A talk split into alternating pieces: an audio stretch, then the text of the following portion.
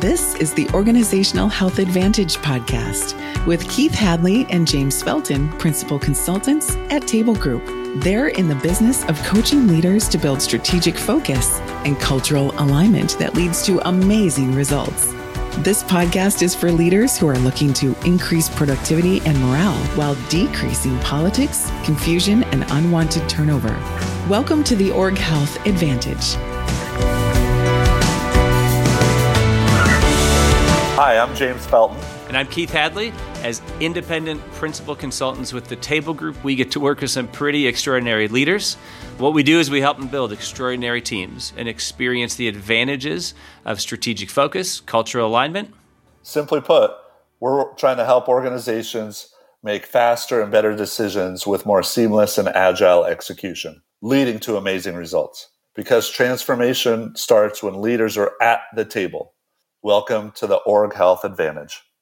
So, today, this being our first podcast of the Organizational Health Advantage, we want to talk about the benefits of doing this work, how it leads to better results, and also some of the pitfalls and obstacles that a leader might face in evolving their company in this way. Yeah.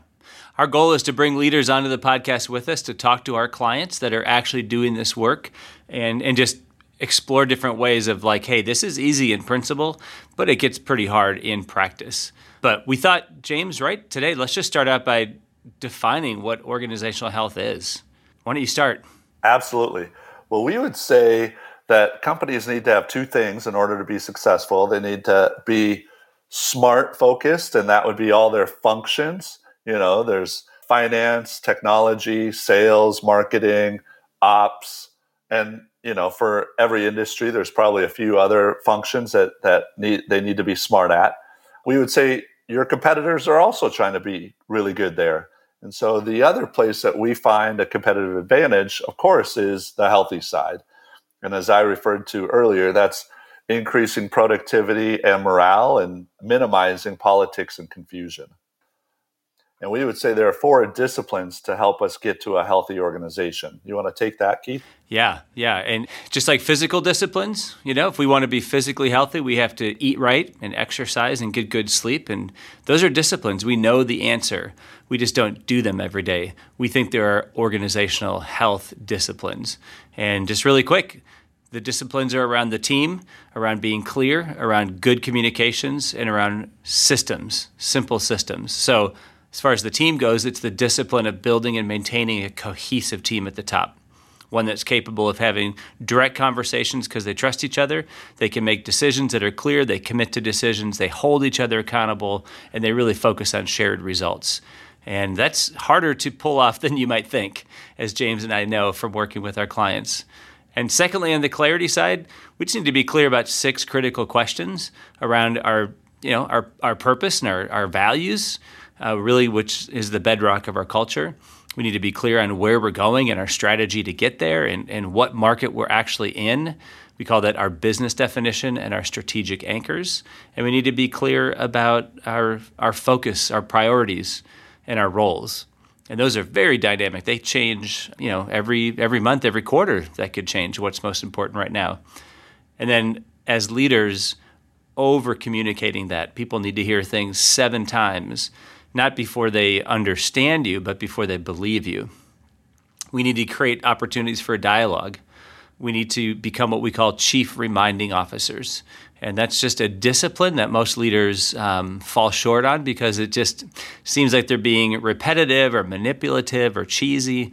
But we need to reinforce and, and over communicate. And then the fourth discipline, of course, is reinforcing our clarity through all the human systems uh, think about how we recruit and hire people, how we onboard them and manage them, how we reward and recognize incentivize them. These are all systems. Even the system for how we would discipline or exit or stra- you know uh, separate from somebody. And then probably the biggest system that an organization has where all of these disciplines live is their system of meetings or their cadence, their discipline of meetings, not just at the senior level, but at the next level, the cross functional layers, all the way down to the individual teams. There has to be some kind of a central nervous system for communication to flow up and down in dialogue, not just in emails. So those are the four disciplines. It's it's really it's really simple, isn't it, James? it's really simple. Simple to understand, harder to put in practice. But the payoff is huge. I mean, we just spoke with a CEO who came to our conference and he talked about just how much they have grown since we first started working with them. And the work that it took paid huge dividends in in their growth over the last few years and their culture.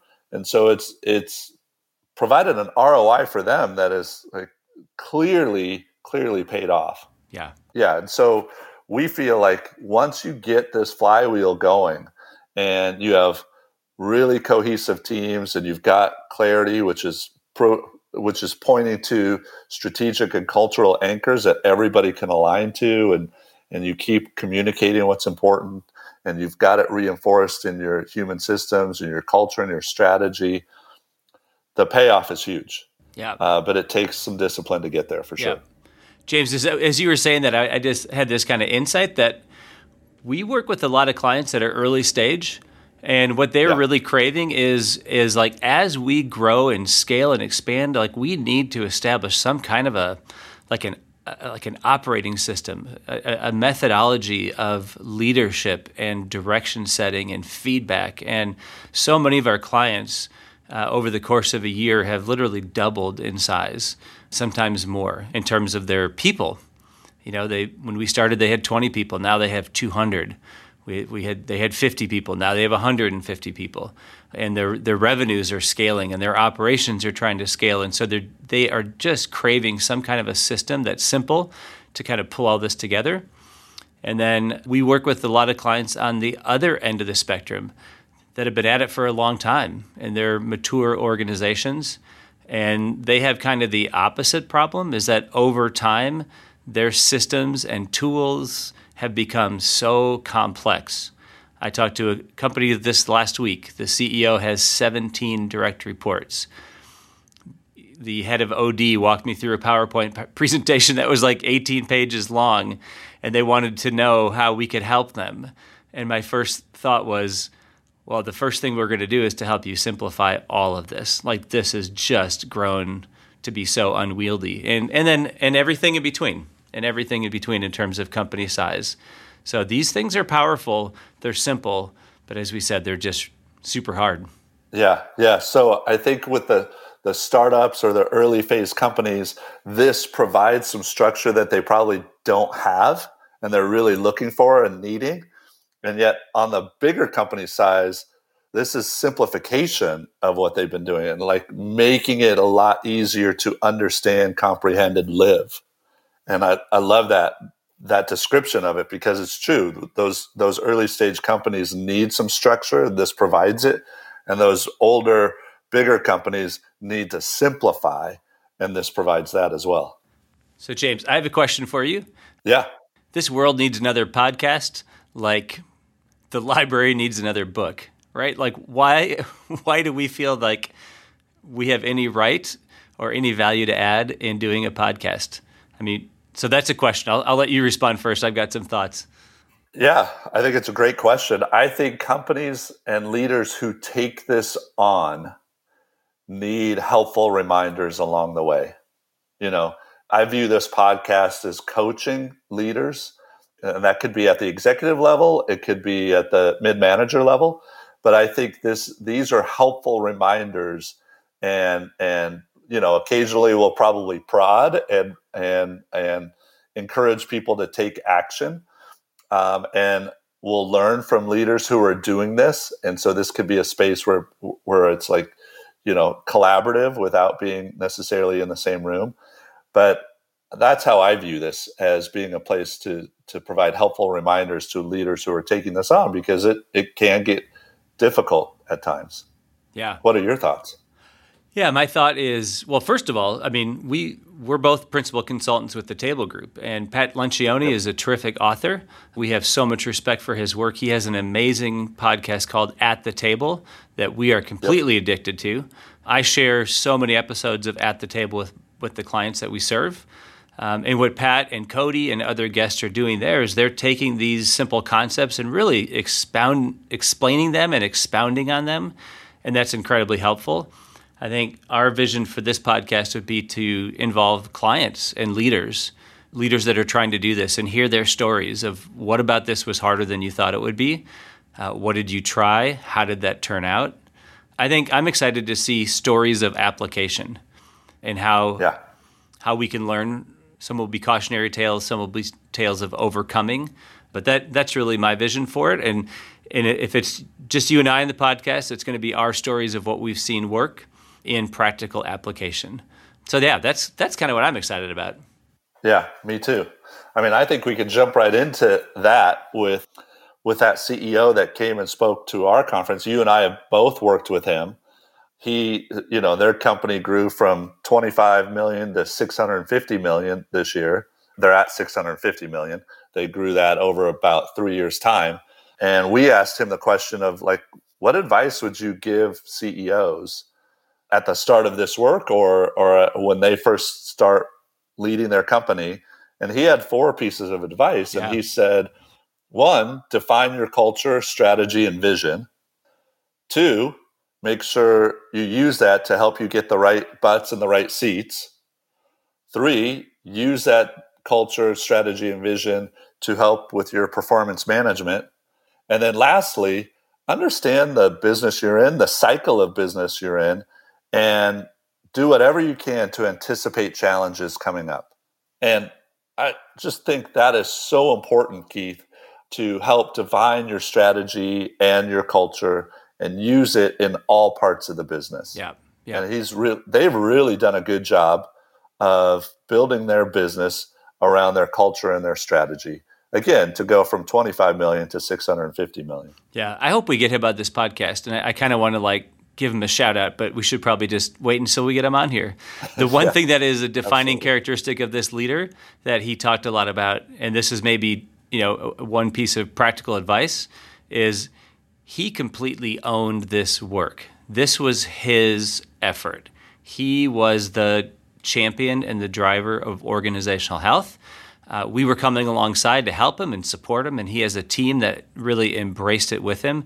But over the over the years that they've been at this, uh, he would be the first to tell you it's been incredibly challenging. But it starts with him owning it. Yeah. Well, I was just going to say he would say it's challenging, and it's definitely paid off. Oh, for sure, for sure.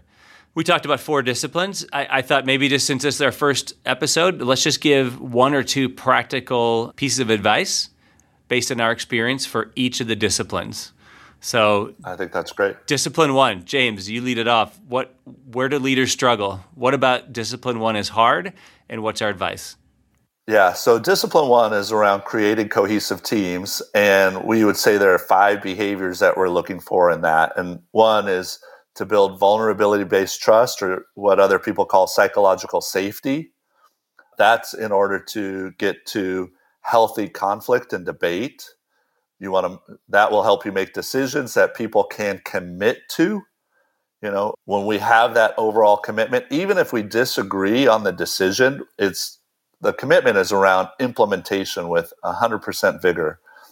That leads to peer to peer accountability and when you have that, you've got a team that is focused on collective results as opposed to focused on their own siloed results. This is a team that's got each other's backs. And so I think a couple of things are, are challenging in there, Keith. And I'd love your perspective too. But one is building that, that vulnerability based trust where we can admit mistakes, ask for help, admit that somebody knows this better than, than I do, and lean on them just where it's total transparency to identify problems that we need to focus on and, and solve as a team. So I would say there's that, and then uh, the challenge of accountability is probably the one we see the most. Yep, and, and that that really pulls from the trust bank. Yeah, yeah, absolutely, and it could be, you know, where where a leader struggles with accountability and how to do it. I think people, you know, leaders are kind of like, well, how do I do that without seeming like a jerk? It's like you don't have to be a jerk to, to hold somebody accountable. You just need to set some clear expectations. And then talk about accountability as a positive thing. Like we we're all trying to get to the same place and we need to make sure we're all not only rowing in the same direction but helping each other achieve these results. Yeah. Would you add anything to that? Yeah, I just say, you know, the bottom line on, on discipline one is is that foundation of vulnerability based trust. People do not expect leaders to be perfect, but they do expect them to be human. And I think when we work with leaders that have teams that are kind of like all green teams, we often see that they avoid interpersonal discomfort because they have such a good vibe going at the top, they don't want to say anything to jeopardize it. We work with teams that are kind of all red teams, and just at the heart of that team is just these are these are good people, they're smart, they deserve to be sitting in the seats they're in, but they just haven't learned how to be vulnerable enough to tap into each other's insights, expertise, so it's hard for them to challenge each other and to confront problems and challenge, you know, ask questions about each other's approaches and methods. So that's the breakthrough yeah. on discipline one. Bottom line starts the vulnerability. I would say discipline two, the breakthrough is that teams think they're actually clear and they're not nearly as clear as they think they are. I can't tell you how many times we've worked with a leader says, "Oh no, we've got a really good handle on our priorities." I said, "That's awesome. Hey everybody, write down right now what's the number one priority that this company is facing." Everybody writes something down, they read it out, and they're all over the map. And we we've really challenged our leaders on that on that prioritization recently that in reality, something is most important to this business, whether we acknowledge it or not, whether we like it or not. Something is more important than anything else, and our job is to figure out what that is. And so I think the enemy of clarity is this illusion that we have clarity. And again, in humility, if we can acknowledge that we need to be more clear and we need to use this clarity as a tool. What would you add to that? And then we'll go to discipline three. Yeah, the only thing I would add to that is I think the discipline there is around saying no to certain things. Oh, and yeah. it could be, you know, in your core purpose or your business definition or core values, and, and for sure in your thematic goal and saying what's most important right now. A lot of the clarity is around actually narrowing the focus, narrowing the frame. And that means you're saying no to things, but that is really hard for some leaders to to want to do and to get that focused. Yeah. Yeah. Discipline three, what would be your call out? You know, I, I, I think it's really easy. It's the discipline is over communicating our clarity. And I think what happens a lot of times is we just don't communicate enough. Yeah. You know, we have the old adage that, you know, nobody left a company because because leaders were clear and communicated often about what's important. And so so I think the reality is is we say something once or twice and think it should be clear and focused on. And as you say like we've got to we've got to communicate a lot so people remember it but also overcome their cynicism. Yeah. And most of our executives are communicating to other leaders. And so not only do they need to understand but they need to be able to repeat that message. They need to own that message at the next layer down the next layer. I feel bad for leaders especially like this guy I was talking to the other day with 17 direct reports, because if he says something that the team wants, they've heard it once. Maybe he repeats right. himself a second time, they've heard it twice. Maybe he writes an email, they've heard it three times. Then he does a one on one. For him, yeah. he's now said it 17 plus three, he's now said it 20 times, but they've only heard it four times each. Yeah, and so exactly. you start to you start to realize when we talk about dialogue and repetition like what that means it means we need a simple message to begin with and be on message. And most of the companies yeah. that we work with are going through some kind of a change. And man change requires so much clarity and communication. So yeah that's i mean we'll explore that in, an, in another podcast i'm sure. But oof, it is tough. It is tough yeah. to be to over communicate. Yeah. What about discipline four and then discipline four, which is reinforcing the clarity, the things that we have said are important in our human systems. I think those become bureaucratic at times. Yep. You know, it's not a reflection of our the culture we want. It's it's too much. You know, I once worked with a really big organization, and and I asked their head of HR. I said, uh, "Do you have core values?" And he said, "Oh yeah." I said, "What are they?" And he said well, let me find them. Hold on a second. and I thought, oh my gosh, you should know these, you know, in my in my head. And then he said, yeah, I'll send them to you, and I can't I can't wait to send you our survey. And then he sent, you know, an, uh, another document of of how they are supposed to hold each other accountable. And he sent me, and so he was really fired up on the bureaucratic things that they had put in place, but he couldn't remember their core values. Yeah, yeah. And and what we really need to do is slim it down, and and just make sure we're we're hiring the right people, we're onboarding in a in a really positive way, we're using our our clarity and performance management, and and so on. James, you and I have been in the room so many times where, where we're talking with the team about a difficult employee, maybe not on the exec team, but at the next level down. And they're yeah. describing this behavior and that behavior and this failure and that failure. And we'll often interrupt to just walk through their core values. So, modeling it using table groups' core values, you would say, well, is this person humble? Well, sometimes. Are they hungry? Do they have like are they self motivated to get the work done? No, not really. Are they people smart? No, not at all. Okay, when did you figure that out? Like during the hiring process, you know, what, did they show up as a different person on day on day one? Like, what was the gap between what you saw in the interview and what you saw when they showed up? And often we we find really quickly that they are hiring for qualifications, they're hiring for resume, and they're they're they're talking themselves into hiring a person that looks great on paper, even though they're starting to see red flags that they don't really fit the core values. So that's just one example of, of how quickly these systems can break down. And it's it's really pretty simple. It's like, hey, just put together, make sure your core values are really tested for. I was recently with yeah. another team that is bringing a new executive onto the team, and over the course of the offsite, we realized that most of the executive team hadn't even met the person yet.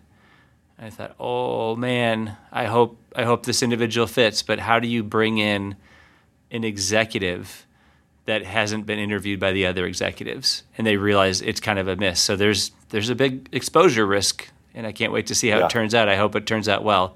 But it was just a simple system that they could put in place to make sure that, in this case, their hiring practices align with their core values. Yeah, yeah.